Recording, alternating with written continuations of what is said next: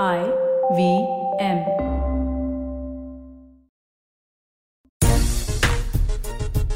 नमस्कार, खेल नीति पर आपका स्वागत है और मैं हूँ राजीव मिश्रा विराट कोहली ने जैसे ही टेस्ट चैंपियनशिप के लिए क्वालिफाई किया, यानी फाइनल के लिए भारतीय टीम ने अपनी जगह बनाई, उसके बाद एक बार फिर ये चर्चा शुरू हो गई कि मॉडर्न एरा की, यानी कि सत्तर के दशक के बाद की सबसे बेहतरीन टीम कौन सी है समय समय पर भारतीय टीम के हेड कोच रवि शास्त्री इस बात को लेकर हमेशा सुर्खियों में रहे कि वो ये मानते रहे कि मौजूदा टीम भारतीय क्रिकेट इतिहास की सबसे बेहतरीन टीम है।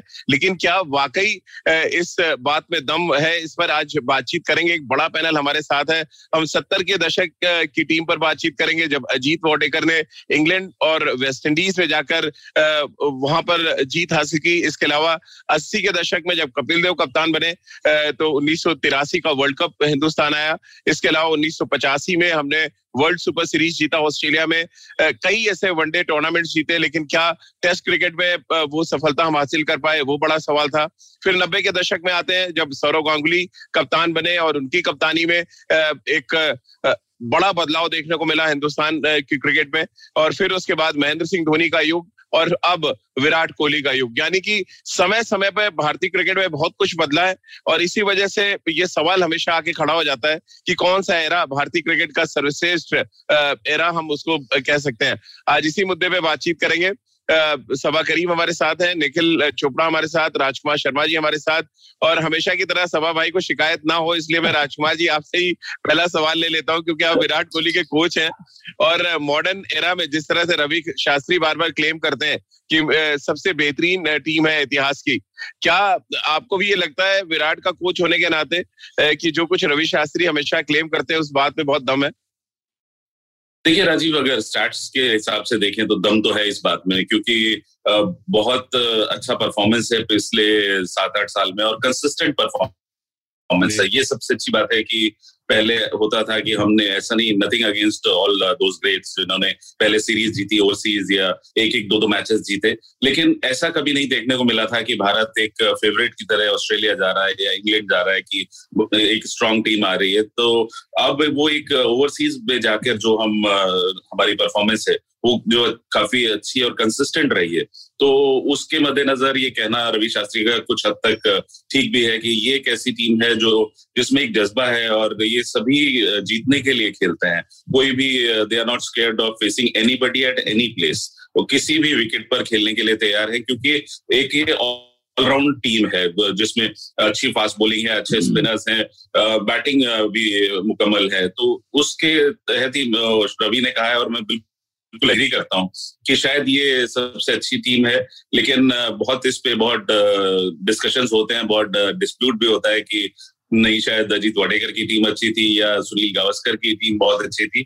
लेकिन अगर आप स्टैट्स के हिसाब से देखेंगे तो मुझे लगता है कि ये अभी तक की इंडिया की बेस्ट टीम है, जो ओवरसीज में भी अच्छा किया है और इंडियन कंडीशंस में तो अच्छा किया ही है। लेकिन निखिल भाई एटीज में जो कुछ हिंदुस्तान के क्रिकेट में बदलाव आया, हमने वर्ल्ड कप जीता, हमने ऑस्ट्रेलिया में जाके वर्ल्ड सुपर सीरीज़ जीता। हमने शारजा में कई बड़े टूर्नामेंट्स जीते। वो वो एरा भी आप आसानी से नहीं हटा सकते कि हम ओवरसीज नहीं जीते। ओवरसीज ही जाके हम इंग्लैंड और ऑस्ट्रेलिया में जीते हैं। तो रवि शास्त्री जो क्लेम करते हैं बार बार शायद थोड़ा सा स्टैट्स देखना पड़ेगा उनको एटीज का भी और नाइन्टीज का भी।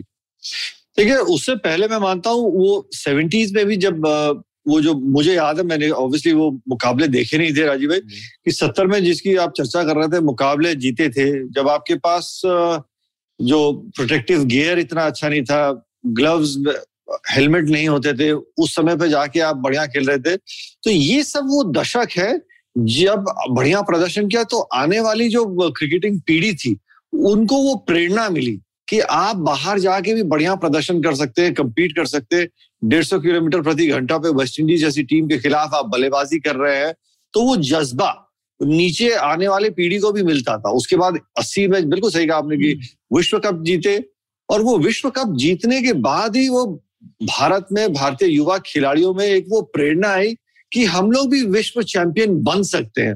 हम्म। उस प्रेरणा के बाद ही तो वो युवा पीढ़ी वो आज तक चली आ रही है जो सबकी एक सोच रहती है एक वो मापदंड रहता है कि हमें विश्व कप जीतना है, जो उन्नीस सौ तिरासी में कपिल देव ने किया, महेंद्र सिंह धोनी ने 28 साल के बाद 2011 में किया।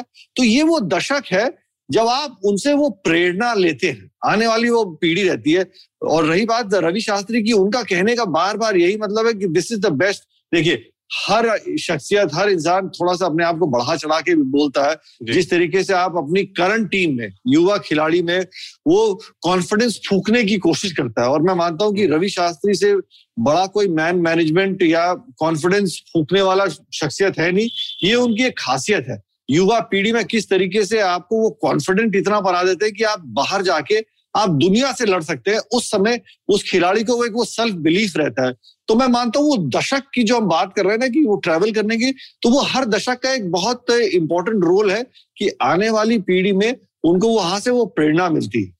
सभा भाई, आप कैसे देखते हैं? क्राइटेरिया होना क्या चाहिए? आप बेस्ट टेरा को चुनने का या तो आप विनिंग परसेंटेज देख लें क्योंकि तब दो फॉर्मेट होते थे।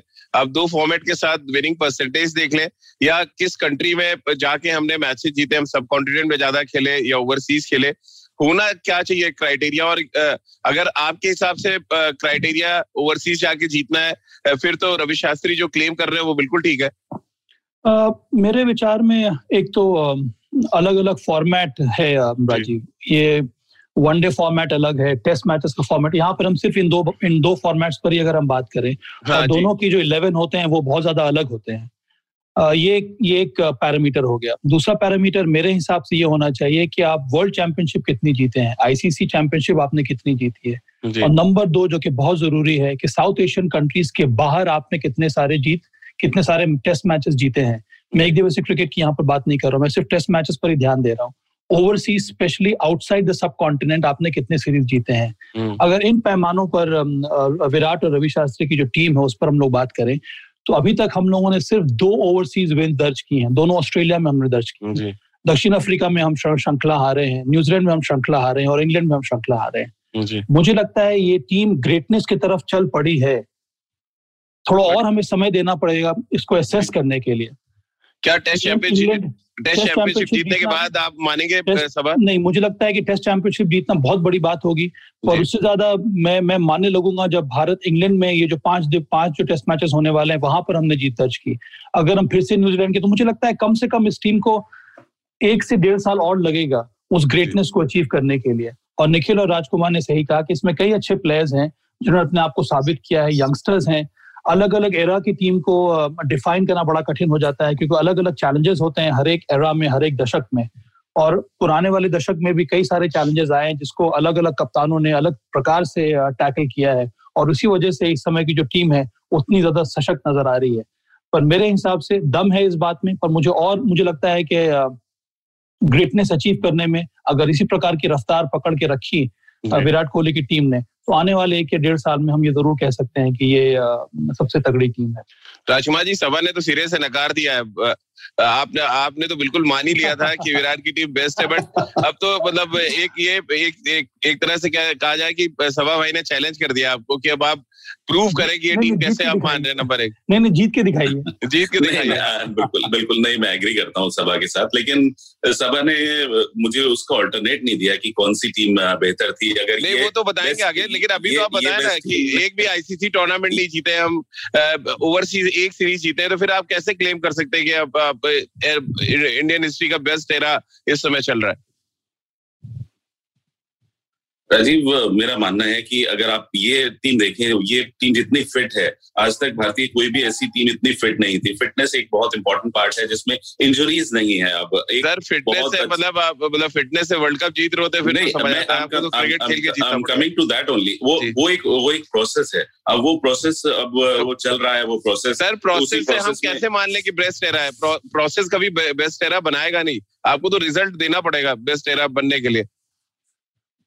डेफिनेटली अब रिजल्ट्स आपके सामने आने वाले हैं जब Bharat world test championship hopefully जीतेगा आगे टी ट्वेंटी वर्ल्ड कप आ रहा है। तो वो समय आ गया है कि अब ये टीम परिपक्व हो रही है एक बड़े बड़े टूर्नामेंट जीतने के लिए क्योंकि टीम बिल्ड करने में भी समय लगता है और ये समय लगा है तो क्लेम ना करे ना। कि राजकुमार सर क्लेम क्यों कर रहे हैं? अगर समय लग रहा है तो फिर समय दे। ये तो क्लेम करना कि एक ऑस्ट्रेलिया में सीरीज़ जीत के हम क्लेम करने लगे कि हम बेस्ट एरा चल रहा है इंडियन क्रिकेट देखो राजीव जहाँ तक बात है कि हमने आईसीसी चैंपियनशिप नहीं जीती मेरा बिल्कुल मानना है कि बिल्कुल ये ठीक क्लेम है। लेकिन अगर आप उसमें भी परफॉर्मेंस देखें आईसीसी चैंपियनशिप में भी भारत बिना कोई मैच हारे फाइनल तक पहुँचा। एक वन बैट डे की या गलत वो डिसीज़न हो गया कि पहले गेंदबाजी करने का और भारत वो मैच हार गया फाइनल मैच हार गया। इसी तरह अगर न्यूजीलैंड में भी उस दिन अगर बारिश नहीं होती तो शायद भारत आसानी से वो मैच जीत गया था। और उससे पहले का अगर आप वर्ल्ड कप का रिकॉर्ड देखें तो बेहतरीन परफॉर्मेंस रही थी भारत की जो कि पहले कभी ऐसे देखने को नहीं मिलती थी कि भारत अनचैलेंज या बिना अनडिफीटेड वहाँ तक पहुँचता था।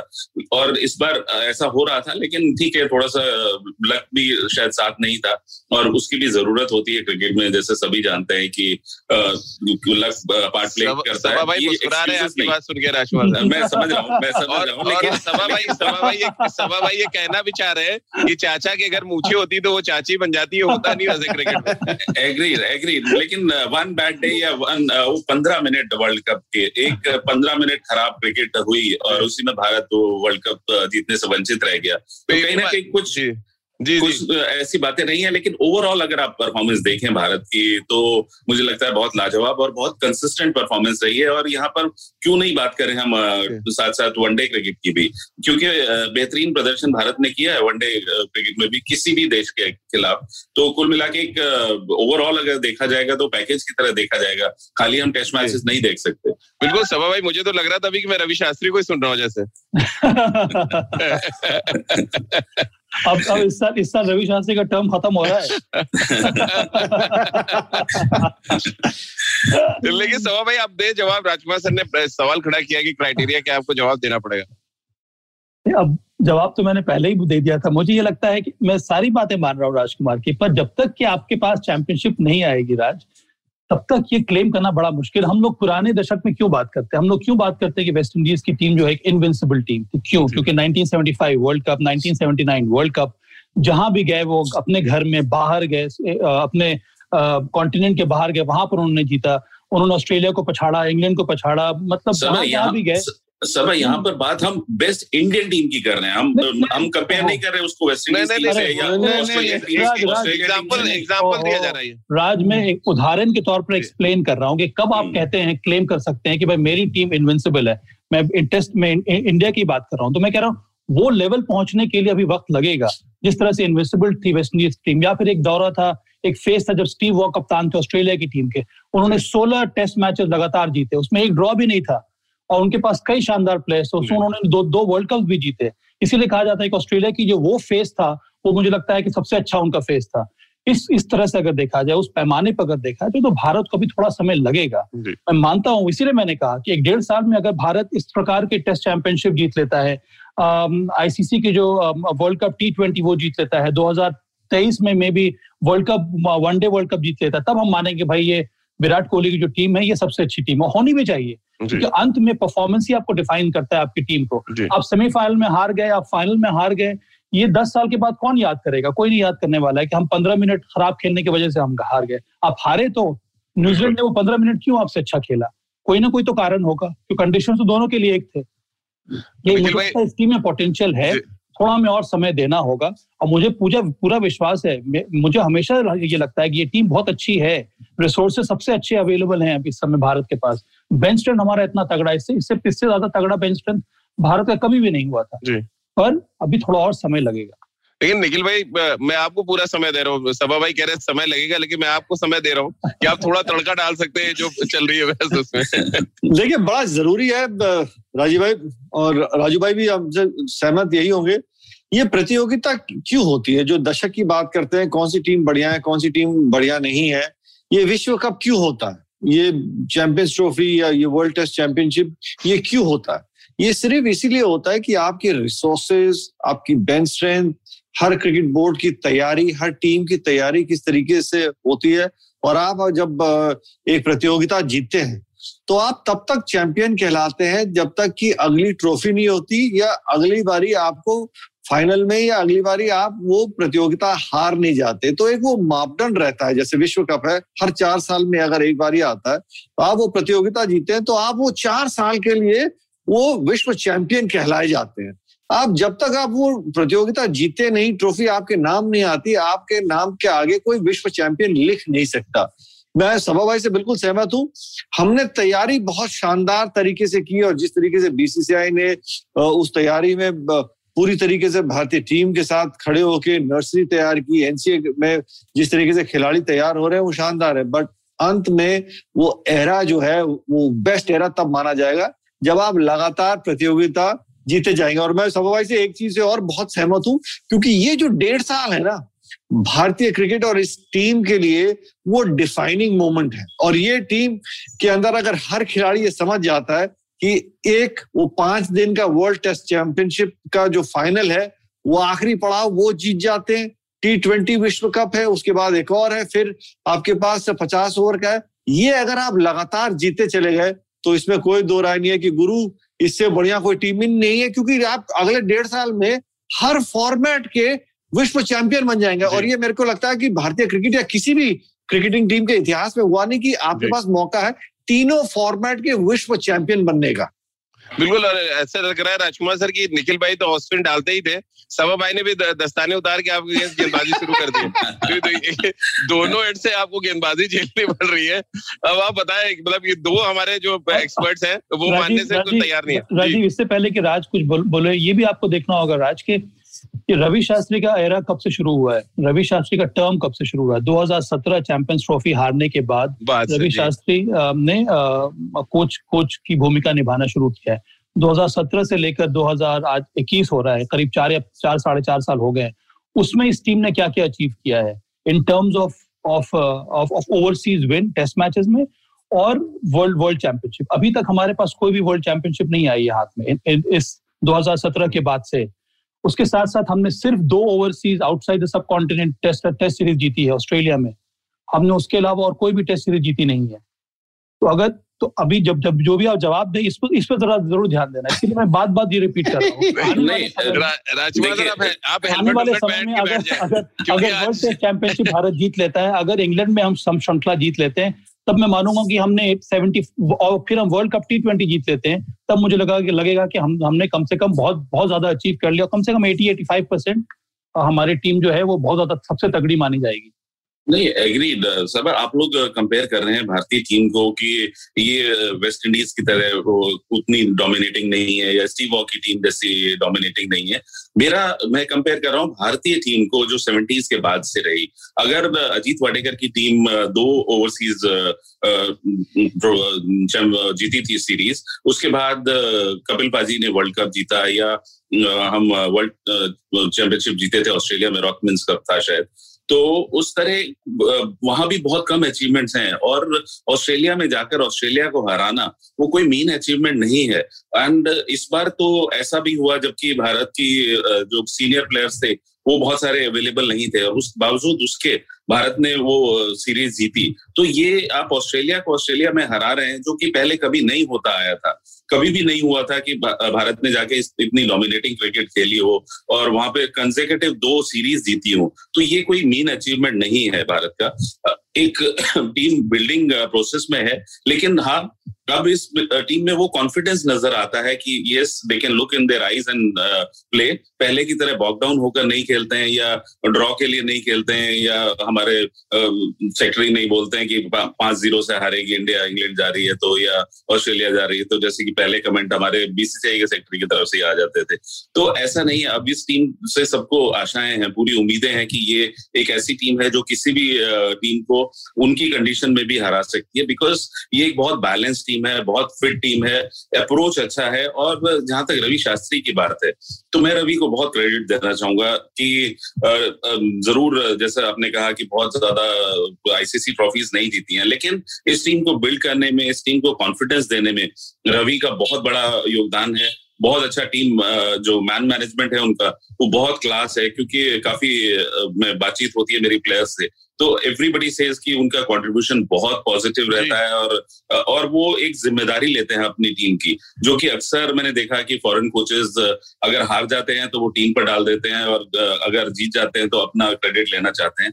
रवि ऐसा नहीं है वो स्टैंड करते हैं अपनी टीम के साथ अपनी टीम के लिए जवाबदेही उनके पास होती है या अगर अच्छा नहीं भी खेला हो तो वो डिफेंड करते हैं अपने प्लेयर्स को प्रोटेक्ट करते हैं कॉन्फिडेंस देते हैं। तो वो एक सेंस ऑफ़ सिक्योरिटी अब इस टीम में काफ़ी हद तक देखी जा। रही है जिस वजह से मैं मेरा मानना है कि एक प्रोसेस में है ये टीम मैं नहीं कहूँगा कि ग्रेटेस्ट बन गई है। Yes it is likely to be the greatest team और मेरा मानना है कि बहुत शानदार प्रोस्पेक्ट है इस टीम में। आज तक की ग्रेटेस्ट टीम बनने के। लेकिन सभा भाई अगर आप आईसीसी टूर्नामेंट्स को मापदंड मान रहे हैं कि ये एरा सबसे अच्छा था, फिर तो महेंद्र सिंह धोनी का एरा सबसे अच्छा माना जाएगा। 2007 में वर्ल्ड कप 2011 में 50 ओवर का वर्ल्ड कप फिर चैंपियंस ट्रॉफी टेस्ट क्रिकेट में नंबर एक बनना।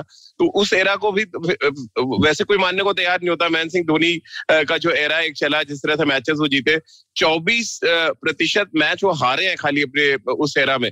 टेस्ट और वनडे मिला लिए। बहुत बड़ा अचीवमेंट है सभा भाई। और तब रिसोर्सेज या आज के हम गेंदबाजों के रिसोर्सेज देखें तो ये भी एक एक मुद्दा हो जाएगा कि रिसोर्सेज क्या थे और तब आप कैसे जीते। क्या उस एरा को फिर हम भारतीय क्रिकेट का सबसे बेहतरीन एरा मारे जो महेंद्र सिंह धोनी ने कप्तानी की और आईसीसी टूर्नामेंट हम जीतते चले गए? इसीलिए मुझे लगता है वो ज़बरदस्त अचीवमेंट रहा है धोनी का। एक कप्तान के रूप में उनके उनके अंडर भारत ने तीन आईसीसी चैंपियनशिप जीती है। World cup T twenty world cup one day cricket फिर चैंपियंस ट्रॉफी चैंपियंस ट्रॉफी इसके पहले भारत ने टेस्ट क्रिकेट में नंबर एक भी रहे। और टेस्ट क्रिकेट में भी हम लोग नंबर एक थे। वहाँ पर रिसोर्सेज थे हमारे पास वहाँ पर बहुत ज़्यादा प्रोफेशनल एटीट्यूड के साथ भारतीय टीम मैदान में उतर रही थी। और तब भी हम जब बाहर जा रहे थे खेलने के लिए हमारा प्रदर्शन काफ़ी अच्छा रह रहा था। हालाँकि मैं मानता हूँ एक बहुत बड़ा अंतर ये है जैसे कि राजकुमार ने कहा कि ऑस्ट्रेलिया में या फिर ओवरसीज विंस टेस्ट मैचेस में एम एस धोनी की कप्तानी में भी भारत ने अचीव नहीं की थी। तो वो एक क्वेश्चन मार्क क्वेश्चन मार्क ज़रूर रहेगा। पर वनडे क्रिकेट में world test world championship matches में भारत का शानदार प्रदर्शन रहा है। अब लोग कहते हैं कि जो सौरभ गांगुली कप्तान थे तब वो गोल्डन एरा था भारतीय क्रिकेट का।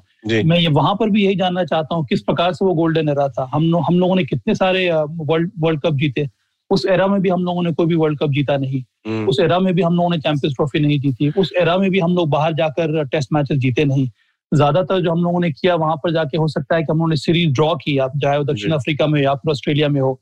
इंग्लैंड में भी ड्रॉ की थी दादा ने। इंग्लैंड में भी ड्रॉ किया अगर हम अगर हम ओवरसीज जीत की बात करें टेस्ट मैचेस में तो कपिल देव की कप्तानी में 1986 में हम लोग हम लोगों ने इंग्लैंड को हराया था। ऑस्ट्रेलिया में जीते ऑस्ट्रेलिया में भी सीरीज़ जीते राहुल द्राविड की कप्तानी में भी हम लोगों ने निखिल मुझे याद नहीं आ रहा वो सीरीज़ जब राहुल द्राविड कप्तान थे। 2002 में 2002 में। दो हम्म। जीत जीत दर्ज की थी।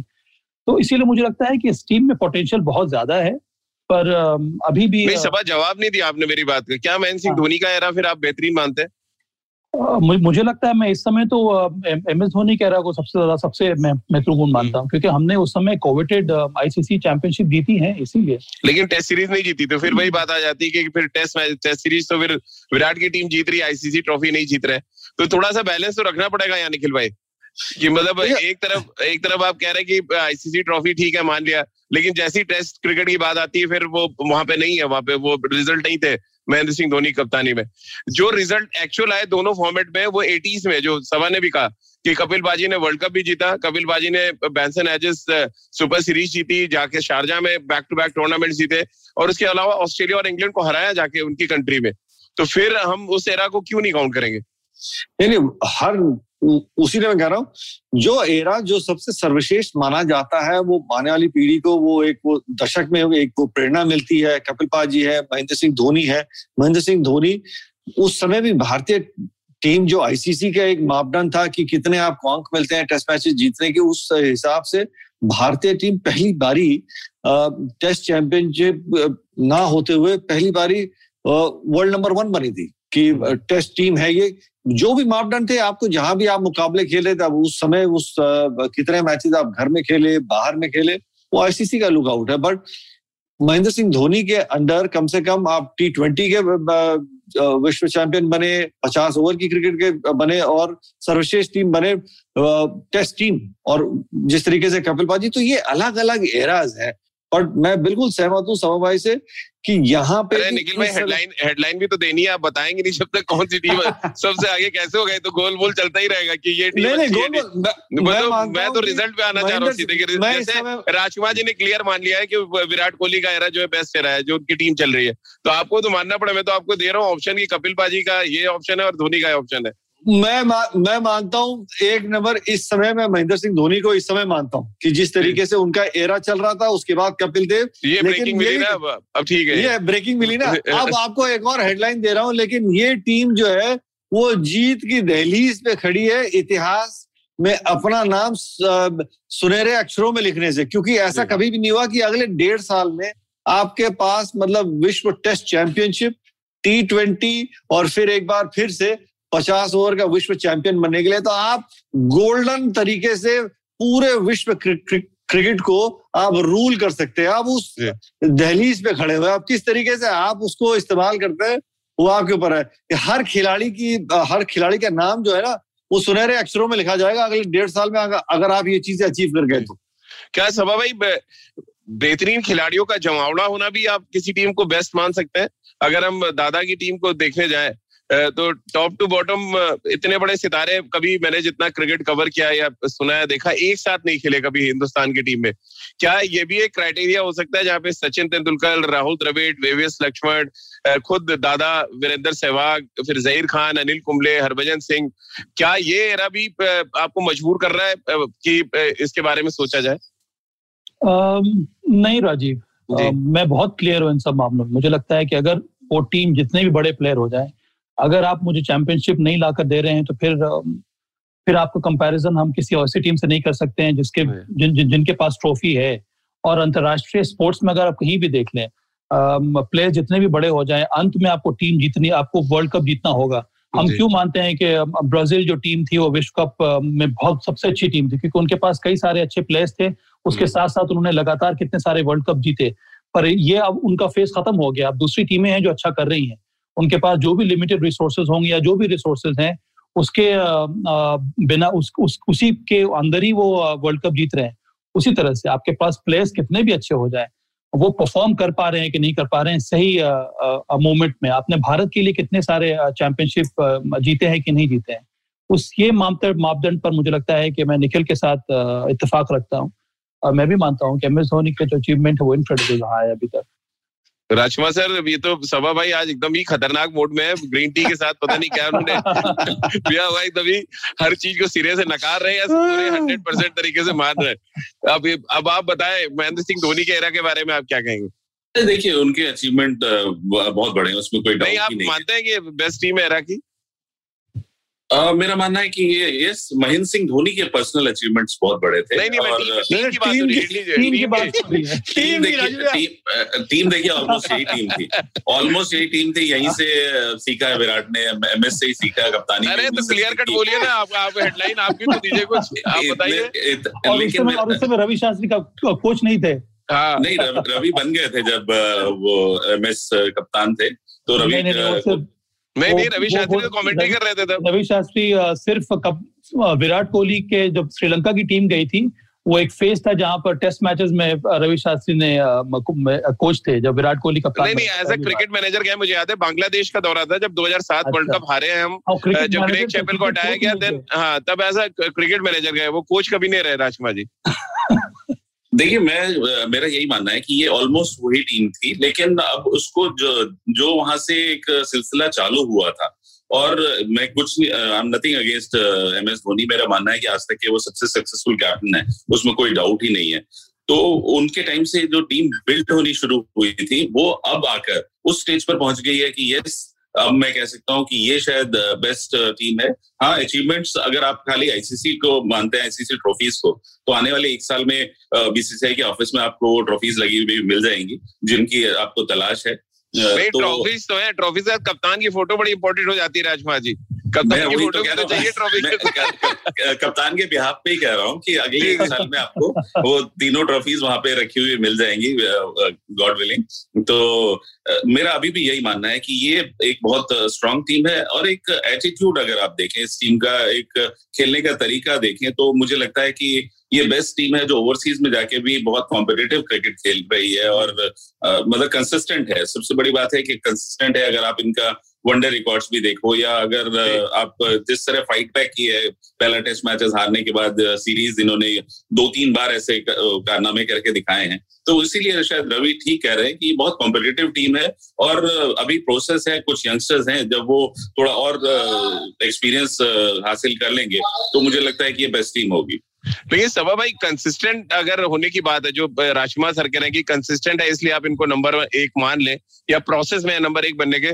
फिर तो अजीत वोडेकर का जो जो सीरीज़ जीती उन्होंने लगातार बैक टू बैक इंग्लैंड को इंग्लैंड में हराना फिर वेस्ट इंडीज को जाके वेस्ट इंडीज में हराना सेवेंटीज में।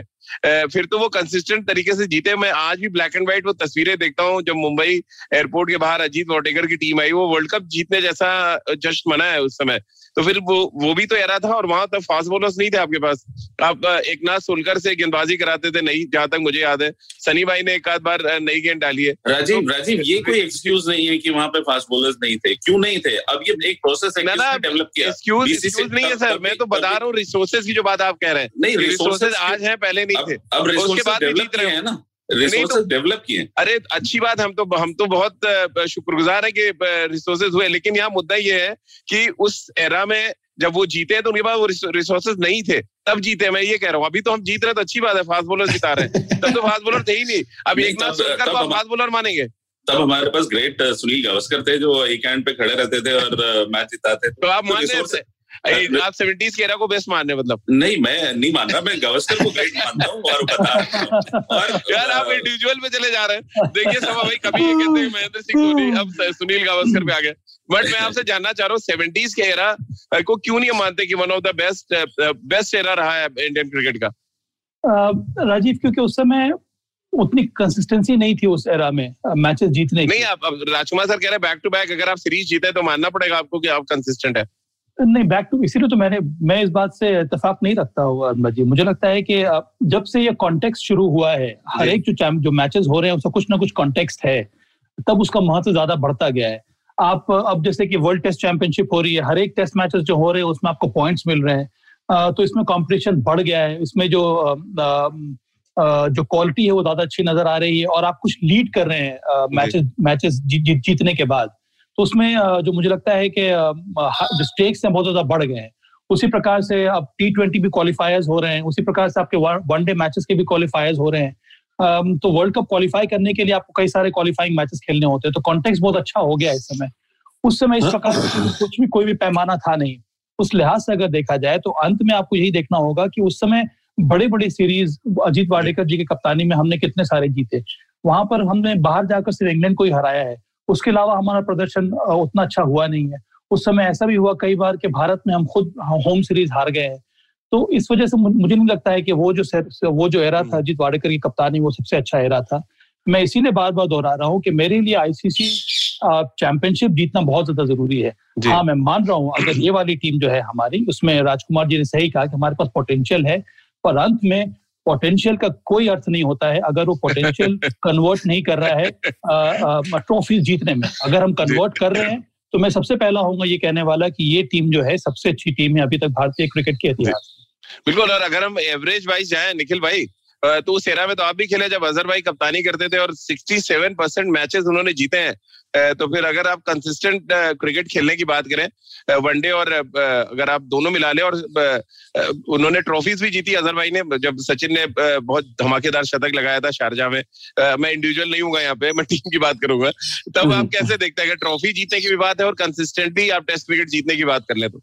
राजीव भाई आप मतलब आर्ग्यूमेंट से उस दौरे के उस दशक के भी बारे बात करेंगे लेकिन बात वही है कि आप कौन से कितने मल्टीनेशन टूर्नामेंट जीते। हम्म। अंत में वही एक वो दशक सबसे ज़्यादा माना जाता है या एक जो कप्तान के अंडर आप कितना कुछ जीते हैं जो। आपको विश्व चैंपियन कहला जाता आप चाहे जितना कंसिस्टेंट खेल लीजिए लेकिन अंत में वही टीम सर्वश्रेष्ठ मानी जाती है कि आईसीसी ने अगर एक मापदंड रखा है मल्टीनेशनल टूर्नामेंट में टी ट्वेंटी पचास ओवर की क्रिकेट और टेस्ट चैंपियनशिप या आप नंबर वन टेस्ट टीम बनते हैं विश्व में कि जो एक वो नंबर्स का फॉर्मेट है उसके हिसाब से सबसे टॉप पे कौन है?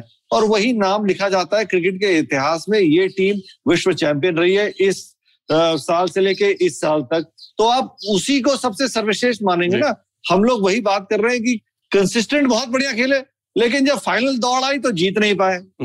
पर इस टीम में मैं अभी भी कह रहा हूँ इतिहास बनाने की नहीं मतलब ऐसा एक इतिहास रचने के पास एक मौका है अगले डेढ़ साल में जो कोई टीम आने वाले समय में शायद ना कर पाए क्योंकि वो प्रतियोगिता जितनी भी है ना वो फिर और स्प्रेड हो जाएँगे। फिर आपको और कंसिस्टेंट खेलना इतने स्प्रेड ऑफ़ टाइम में बहुत मुश्किल रहेगा। बिल्कुल और यहाँ पे यहाँ पे मैं। सभा से कहना चाहूँगा कि बीसीसीआई में उनकी बड़ी अच्छी जानकारी है तो बीसीसीआई ऑफ़िस में वो जगह बनवा दें इन ट्रॉफीज के लिए अभी से। जो अगले एक डेढ़ साल में आने वाली है। राज राज राज राज, राज मे- मेरा मेरा जो कमरा है ना खाली हो गया है। उसको जगह तो कौन सा है मैं तो ये चाह के- रहा हूँ कि विराट कोहली के साथ साथ आपकी फ़ोटो भी साफ़ वहीं लग जाए। बिल्कुल मिला के नतीजा तो यही निकला है कि आज के इस रोमांचक मैच में निखिल चोपड़ा और सबा करीम की घातक गेंदबाजी के सामने राजकुमार शर्मा जी टिक नहीं पाए।